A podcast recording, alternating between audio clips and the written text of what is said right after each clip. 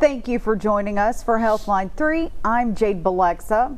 Dr. Donald Sorrells of Willis Knighton Pediatric Surgical Associates is here to talk about a special topic kids, things they swallow or aspirate. And this happens when kids put things in their mouths that don't belong there. Dr. Sorrells, thank you so much for being here today. Thank you. Thank you for having us. Absolutely. Well, tell me, how commonly do you see kids in the emergency room for this? So uh, we, we see kids a lot more frequently than you would think. And at Willis Knighton South, we draw from essentially the whole northern Louisiana area. Um, that hospital system is equipped with uh, pediatric anesthesiologists uh, to take care of those kids. Plus, we have specialized equipment for the different ages. You know, we would use uh, certain instruments for very small infants versus uh, teenagers. Um, so everything is sized, and we have uh, uh, a really good staff and a really good system. Mm-hmm. What have you seen here lately in the emergency room? This past week, you were talking about some different cases you had. Right. So this past week, uh, we had um, a little girl who aspirated half of a peanut so the peanut got into her um, right main stem bronchus. The oil on the peanut, the uh, oil on the nut itself, is actually irritating to the respiratory mucosa. Um, and that, if it's left there, uh, that can cause pneumonia, um, cause a lot of chronic inflammation in the lung. Um, so it needs to be removed. Um, then we had another 14 year old who uh, aspirated a push pin, thumbtack, and that was in the airway as well. Um, and then we had a third child in the past five days that had swallowed several magnets. And the problem with magnets is if you just swallow one, um, the child usually will just pass the magnet, you know, pass out. Uh, but if you swallow two, then the two magnets can be in two different loops of bowel or two different parts of the intestine, and they'll actually come together inside the abdomen and cause a fistula. Um, and frequently you'll get a bowel obstruction. So that that child had to have an operation to have that fixed. Wow, that sounds like that could be dangerous if, if dangerous. you don't remove them. Right, right. It's very dangerous. Uh huh. Well, tell us uh, what are the symptoms that children can often have when they swallow something they're not supposed to? So the the, the older children uh, can tell you, you know, the three, four, five, and older. Uh, they'll tell you if they have something stuck in their throat. Uh, they can tell you what they swallowed. Um, what's harder to figure out is if you have, you know, an infant or a one-year-old or two-year-old that's, you know, not talking um, their symptoms, they tend to stop eating. Uh, if they've had the ingestion for a long time and it's causing an injury to the esophagus, they may have fever. Um, so, you know, frequently what I see is, you know, moms will bring the child in or the parent will bring the child in and you know they're not sure exactly what's wrong but their radar is saying that something's wrong. You know the child's not acting right not eating not you know behaving normally. Um, and then you know once they come to the emergency room they do their evaluation. And then a lot of times they're you know going to get their x-rays and they'll see those objects on the x-ray. Um, mm. you know because they're not all of them but a lot of them are metal um, and so it'll show up. Um, but it's just important to, to kind of recognize, depending on the, the child, kind of what's going on. Talk to me about what we're seeing on the screen here, doctor. So this is a picture of a young child, um, an infant, who had a disc battery, uh, which those disc batteries are in your um, car's key fob or maybe in a remote, uh, but everybody has those uh, kind of in their household. But the baby swallowed this, and you can see the disc battery right there at the upper chest. Um, and then on the film on the right, you see it kind of on its side. And the problem with that is that that disc battery in the esophagus will actually discharge and cause an injury, an electrical injury to the esophagus. Um, and that injury can occur within two hours of that battery being in, in, in place. Wow. Yeah, and I think the next picture may show the uh, endoscopy. Okay, so that's the disc battery, Oh. and there's some tissue that's attached to the battery. Um, that's uh, that's pieces of esophagus, the the lining of the esophagus.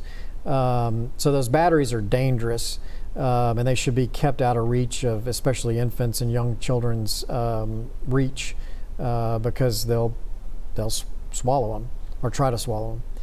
Um, and I think the next picture shows, yeah, that's an endoscopy picture. So the picture that's in the upper left, which just shows kind of pink tissue, that's normal tissue. And then if you see the other uh, pictures, the other three pictures, that shows kind of that gray or dark, darkened um, areas, that's actually injury to the esophagus itself from that disc battery. So it can be severe enough that it will actually call, cause what they call mediastinitis, which is um, essentially an infection in the center of the chest. Um, and it's possible, if it's not treated soon enough, um, I mean, the infant or the, the child could die from that. Um, so those those disc batteries are, I mean, they're an important important part of our modern life, but you also need to be aware that for kids, uh, it can be dangerous. So, is there anything a parent can do if they're en route to the emergency room? So yes, uh, recently what the recommendation is, and this is kind of interesting, they recommend using honey. Uh, so you can take a tablespoon of honey and give it to the child uh, every 10 minutes, and that honey will actually coat the battery, and it will um, decrease the amount of injury to the esophagus until they can get to definitive care, uh, and somebody like me uh, or another surgeon can remove the battery from the esophagus. Because it looked like in that one X-ray picture that that disc battery was just taking up the whole space of the esophagus, like blocking it. Right. It um, relative to that infant size, that is a, a fairly large object. But I, you know, I mean, kids they swallow stuff. They swallow just the oddest things, um, and you know, you just have to be aware that that can happen. Um, what's what's hard for some parents is, is sometimes they see it, they witness the child doing it, um, and then they know, but then other times they they don't witness it because it happens so fast. Um, and the only symptom that they have is that the child's just not eating, he's just you know drooling or Yeah. not acting right, or, or, or you know, and, and they just have to have a low threshold to go ahead and take them to the pediatrician or take them to the emergency room um, to get them evaluated and you know get an X-ray, get it checked. Mm-hmm. And tell us, what are some other dangerous objects to children? So we we talked about batteries, uh, not batteries. Uh, we talked about batteries, but uh, magnets. So magnets, um, you know, you find those uh, in toys sometimes. Uh, you find them in the grocery store, uh, sometimes out in the you know kitchen in the shop or whatever. But um, if you swallow more than one battery, or a child swallows more than one battery, uh, those batteries can kind of come together and bring different loops of intestine together, and then that will cause because it once it sticks together, it'll stay together. It'll cause a fistula, um, and usually cause a bowel obstruction. It may perforate, cause sepsis. Um, so, yeah, batteries are batteries. More than one battery is bad for a child to ingest. Um, so, uh, other objects that we see uh, ingested, obviously, uh, caustic ingestions, um, things like uh, oven cleaners, uh, detergents. Those should be kept out of you know a child's reach. Uh, they can cause a lot of injury to the esophagus um, or to the um, mouth uh, and the oral cavity. How often do you see children with the food bolus stuck in the esophagus? So we see that probably at least a couple times a month. Um, the interesting thing is is that um, in the past we would go in uh, and you know identify the food bolus that's in the esophagus, and there's a picture of a food bolus on the right, um, and you can see sort of a contrast study uh, over on the left, but we would we would push that into the stomach because once it gets to the stomach, it's you know it, it'll get digested and you know um, pass through. But a lot of these kids, what we've found is is that a lot of these kids will actually have a certain type of inflammation of the esophagus. So um, their esophagus just doesn't work as well as you know other kids' esophagus. So uh, they, they call that eosinophilic esophagitis. So if we find these kids that have a food bolus, we can push it into the stomach, and then um, either at the time that we do that or later on, we can biopsy the esophagus. And if they have eosinophilic esophagitis, we can treat them with steroids, and that will usually decrease the chance that that will happen again. Mm-hmm. What What are the implications of this? Um, usually a food bolus. I mean, because they come in because they they they're they're usually older, so they know that something's stuck in their esophagus. Um, usually the implications there, there aren't any you know, long-term implications. Um, they're treated with the steroids uh, for a while, and then usually it resolves, and they're they're not chronically on the the orally ingested steroids. Um, but it um, by identifying the underlying problem and treating it, you're um, hopefully avoiding them having another food bolus getting stuck in the esophagus because the esophagus just has poor motility. Mm-hmm. So, And when kids aspirate a foreign body, what are the symptoms there? I mean, how, how do you know? so uh, they can do a lot of different things when they aspirate a foreign body. I've had infants uh, who've aspirated uh, some foreign bodies, and we'll show you some pictures of those that they actually turn blue uh, because they that foreign body gets stuck high up in the airway, um, and that's very life-threatening. That's an emergency. They have to go to the, the operating room immediately to have that removed, and it has to be removed safely, uh, which takes a little bit of expertise to kind of get that uh, taken care of. So this picture, um, this is a bolt. There you can see the little small bolt on the X-ray, and then you can see the end of the bolt that's in the right main stem uh, bronchus in the middle picture, and then the picture up on the far corner just shows uh, the bronchus after we r- remove the bolt, and then I've got a little picture of the bolt over on the side there. Um, yeah, these these objects, I, you know, I think sometimes kids play with things in their mouth. Maybe they get scared and they gasp, and you know, when they get scared and they gasp, or you know, something happens or whatever, uh, that object kind of gets in the right spot, and then it gets just kind of sucked down into the airway, um, and you've, you know, you've got this foreign body that's down in the in the lung.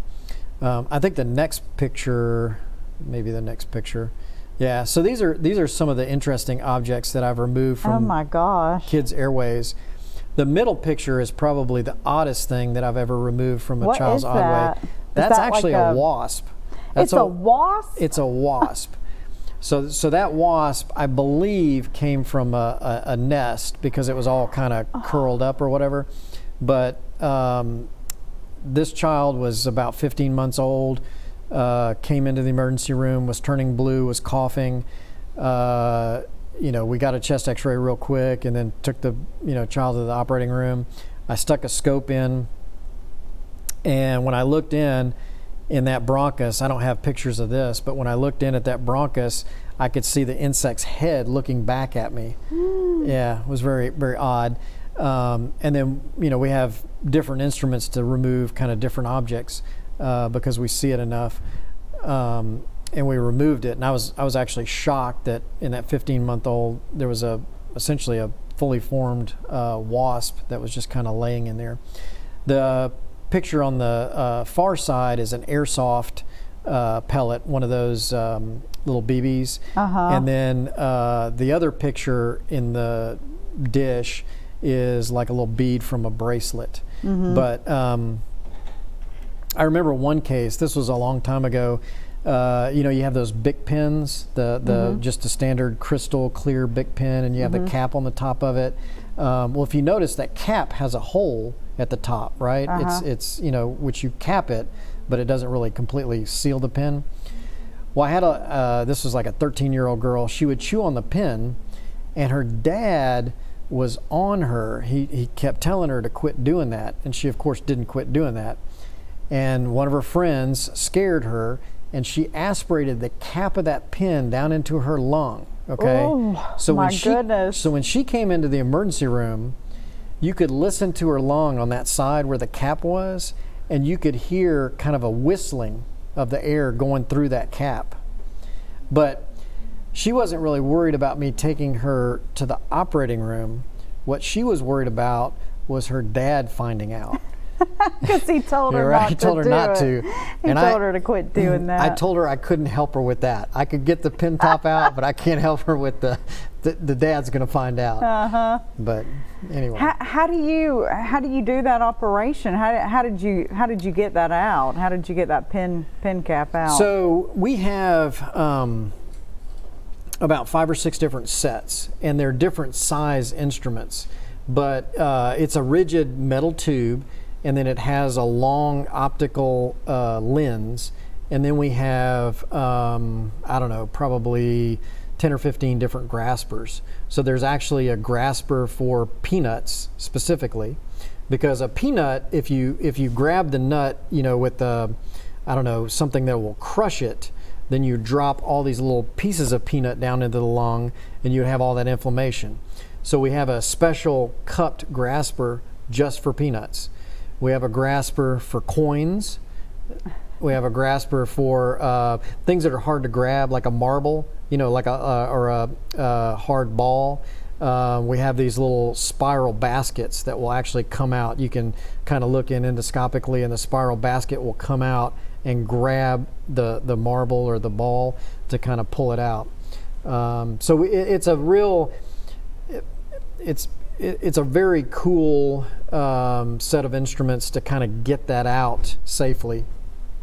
And at Willis Knighton South, we have every single one of those sets for every single age.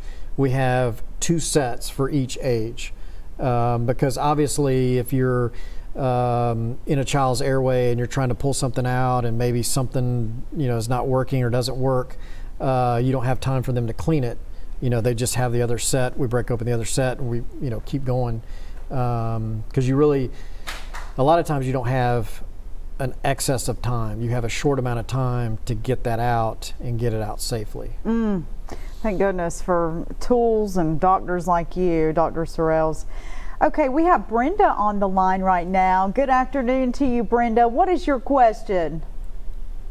Well, I caught this um, episode just a few minutes ago, so I really didn't hear all of what he was talking about. Um, so, is this just the children, or does this apply for adults too? 'Cause I have, I have it sometimes with the Coke tabs, these little metal aluminum Coke tabs. When you open a Coke can, sometimes it'll fall down inside and I have been known to drink, not drink with it. And then sometimes my grandkids will come behind me and they'll grab it and then they'll drink it. What would happen if they drink it and they swallow it? So that that's an excellent question. Um, thanks for your question.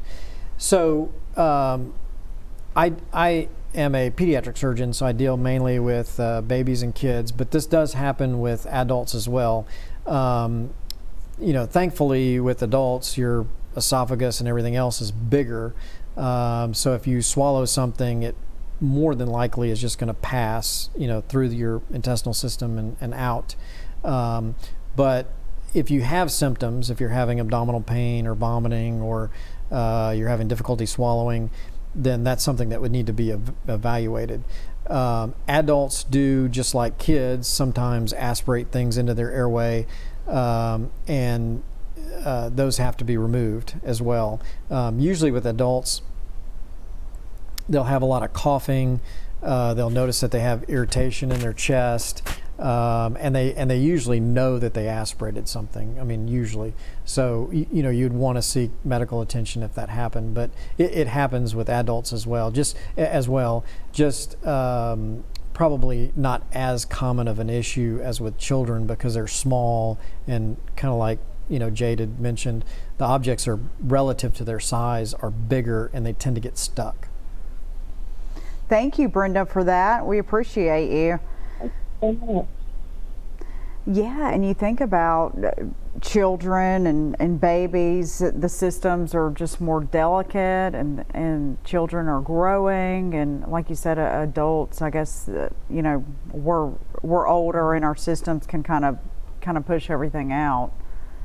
Right, right. Um, I, I think that um, if we knew um, how many objects, you know, kids and, and, and older kids and even adults, you know, ingest, uh, I mean, the, the denominator of that number is probably very, very large. The number that surgeons actually see or that we see is, is just a small, you know, portion of that, uh, where, you know, the, the child has symptoms or maybe because of the object that they, you know, ingested, it's dangerous, like the disc battery or like magnets. Um, so, yeah, I, I think there's probably a lot of ingestions that you know happen that um, just sort of resolve themselves. Wow, that's that's interesting to think. I mean, what would you what advice would you give parents at home to maybe keep these items out of kids' mouths? So I think I, I, think just realizing that, especially with the with an infant, you know, a, a one year old, one and a half year old, two year old, that if it's laying on the cabinet, if it's laying on the coffee table, if it's somewhere within their reach, um, they're extremely quick and they will grab it and they will put it in their mouth. Uh, so, you know, if you just do a cursory kind of run through your house, make sure that those objects are not, you know, they're put up, they're in a, you know, cabinet or high enough that the child can't get to them.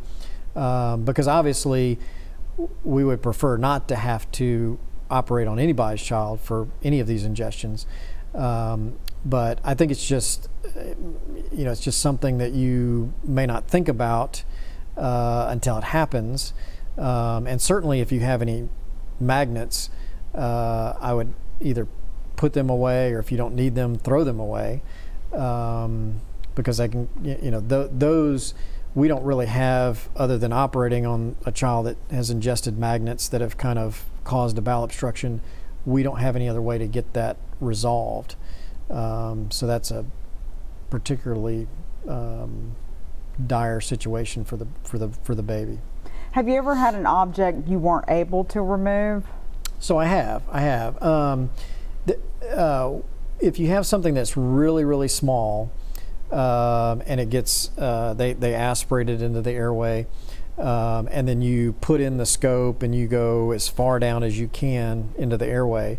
Sometimes that object can be beyond what you can see, so it's it's just too far out into the little small airways. Um, and if that's the case, then usually, depending on the object, the body will kind of wall it off or scar it in, um, and it's usually harmless or not going to cause a problem. Um, I did have one child. Uh, this has been a number of years ago. Again, this was a push pin. Uh, the child aspirated a push pin into the bronchus. Um, he didn't tell anybody because he thought he would get in trouble. And then um, two or three years later, uh, after the kid had had several bouts of pneumonia um, and, and infection in the lung, uh, somebody realized because the part of the push pin, you know, has a plastic cap and then it just has the little metal sliver. Um, they finally, on an X-ray, saw that little metal sliver of the of the push pin portion of it, and um, we went in to, you know, to do the bronchoscopy and to look for it and to pull it out, and that push pin had completely incorporated into the wall of the bronchus. So it was it was no longer you, you were you were no no longer able to grasp it or remove it through the airway endoscopically. Um, because that child had recurrent infections, we actually had to go through the chest. So we had to go into the chest and go from the outside, make a make an incision into the bronchus, and physically remove it, and then stitch up the bronchus. But the the push pin had actually caused infections. Yes, yes, because the the the um, the push pin itself obstructs the bronchus. So it, it it's kind of a foreign body or, or something physical that just sort of blocks the airway, the passages, um, and that will cause a backup of mucus, and that mucus is a nidus for bacteria to infect it, and then they have uh, just kind of recurrent infections. And those, you know, until it kind of gets embedded into the wall, of the bronchus, those objects will kind of move when you cough. So they'll clear a little bit of the mucus. Uh, you treat them with antibiotics, the lung will clear up, and then they'll get infected again, and it, it's just kind of back and forth. But um, yeah, occasionally we have something that we can't remove, and depending on what it is, uh, sometimes we just leave it. If it's really, really small and it's really, really distal, if it's um, in one of the main airways and it's embedded in the airway, then we may have to surgically go after it. Wow, that's that's just so incredible. And it, so, I mean, it, it's really important that the children speak up if they swallow something. I mean, you know, if you're an older child, for sure. Right, right. They need to um, they need to let the parent know, and and typically, um, not that a teenager's less honest, but the but the ones that are going to hide it tend to be the teenagers because they don't want to get in trouble. Usually, the younger kids will let mom know or let dad know or let somebody know uh, that they've swallowed something or they've ingested something or they're coughing because of something. Um, but yeah, they need to let them know. Um, and uh, yeah, because the sooner we can, the sooner we can intervene and do something, the less inflammation in the lung, uh, the less in, the less infection in the lung, or like if you're talking about the disc battery in the esophagus, the less injury to the esophagus. So yeah, the sooner the better. Um, Okay, so tell us, you were you you showed us um, some of the pictures of the different items you removed. What would you say is the most interesting? Well, the wasp was uh, probably the most surprising. Um, I've taken out um, over the years um, the cap from a Bic pen. I've taken out a uh, Hot Wheel, the, the wheel off a Hot Wheels car. I've taken that out of the airway. Um, several BBs. Uh, I've had a lot of coins in the esophagus, um, everything from quarters to dimes to pennies. Um, and uh, yeah, that's probably probably the most um, the most the most interesting is probably the wasp because I was not expecting that. What would you say to a parent who, um, you know, notices that their child has swallowed something and they're just in panic mode? How, how would you how would you calm them down? So I think you know they, if they know that their child has ingested something um, like a caustic ingestion or like a disc battery or uh, even a magnet, um, they need to go to the emergency room, uh, have that you know evaluated, um, and they'll get an X-ray. They'll assess the child, um, and you know there there's nothing that the there's nothing that the parent did wrong. I mean, they didn't put it in the child's mouth, and they didn't, you know, that that's what kids do. They put stuff in their mouth, they aspirate. That that's just what kids do. Um, and so it's not their fault. Uh, they just need to, you know, go ahead and expeditiously get to the emergency room, get that evaluated, uh, make sure it's not a problem. Um, and then if it is an issue, then we'll, you know, we we have the tools to take care of it, and we'll we'll take care of it. Absolutely. How can people contact you if they have questions? So they can call our uh, office, uh, which is 318 212 5880. Um, They can also um, call Willis Knighton South, uh, and uh, we're always available. All right, that sounds good. Well, thank you for this. This was very informative. A, a lot of things I didn't know about um, children and, and swallowing different items is really eye opening, and I know it happens a lot. And that's that's why you're here. So thank goodness for you and the work you do. I appreciate you, Dr. Sorrells. Thank you, Jade. Thank you, and thank you all for joining us for Healthline 3. Join us tomorrow for another edition.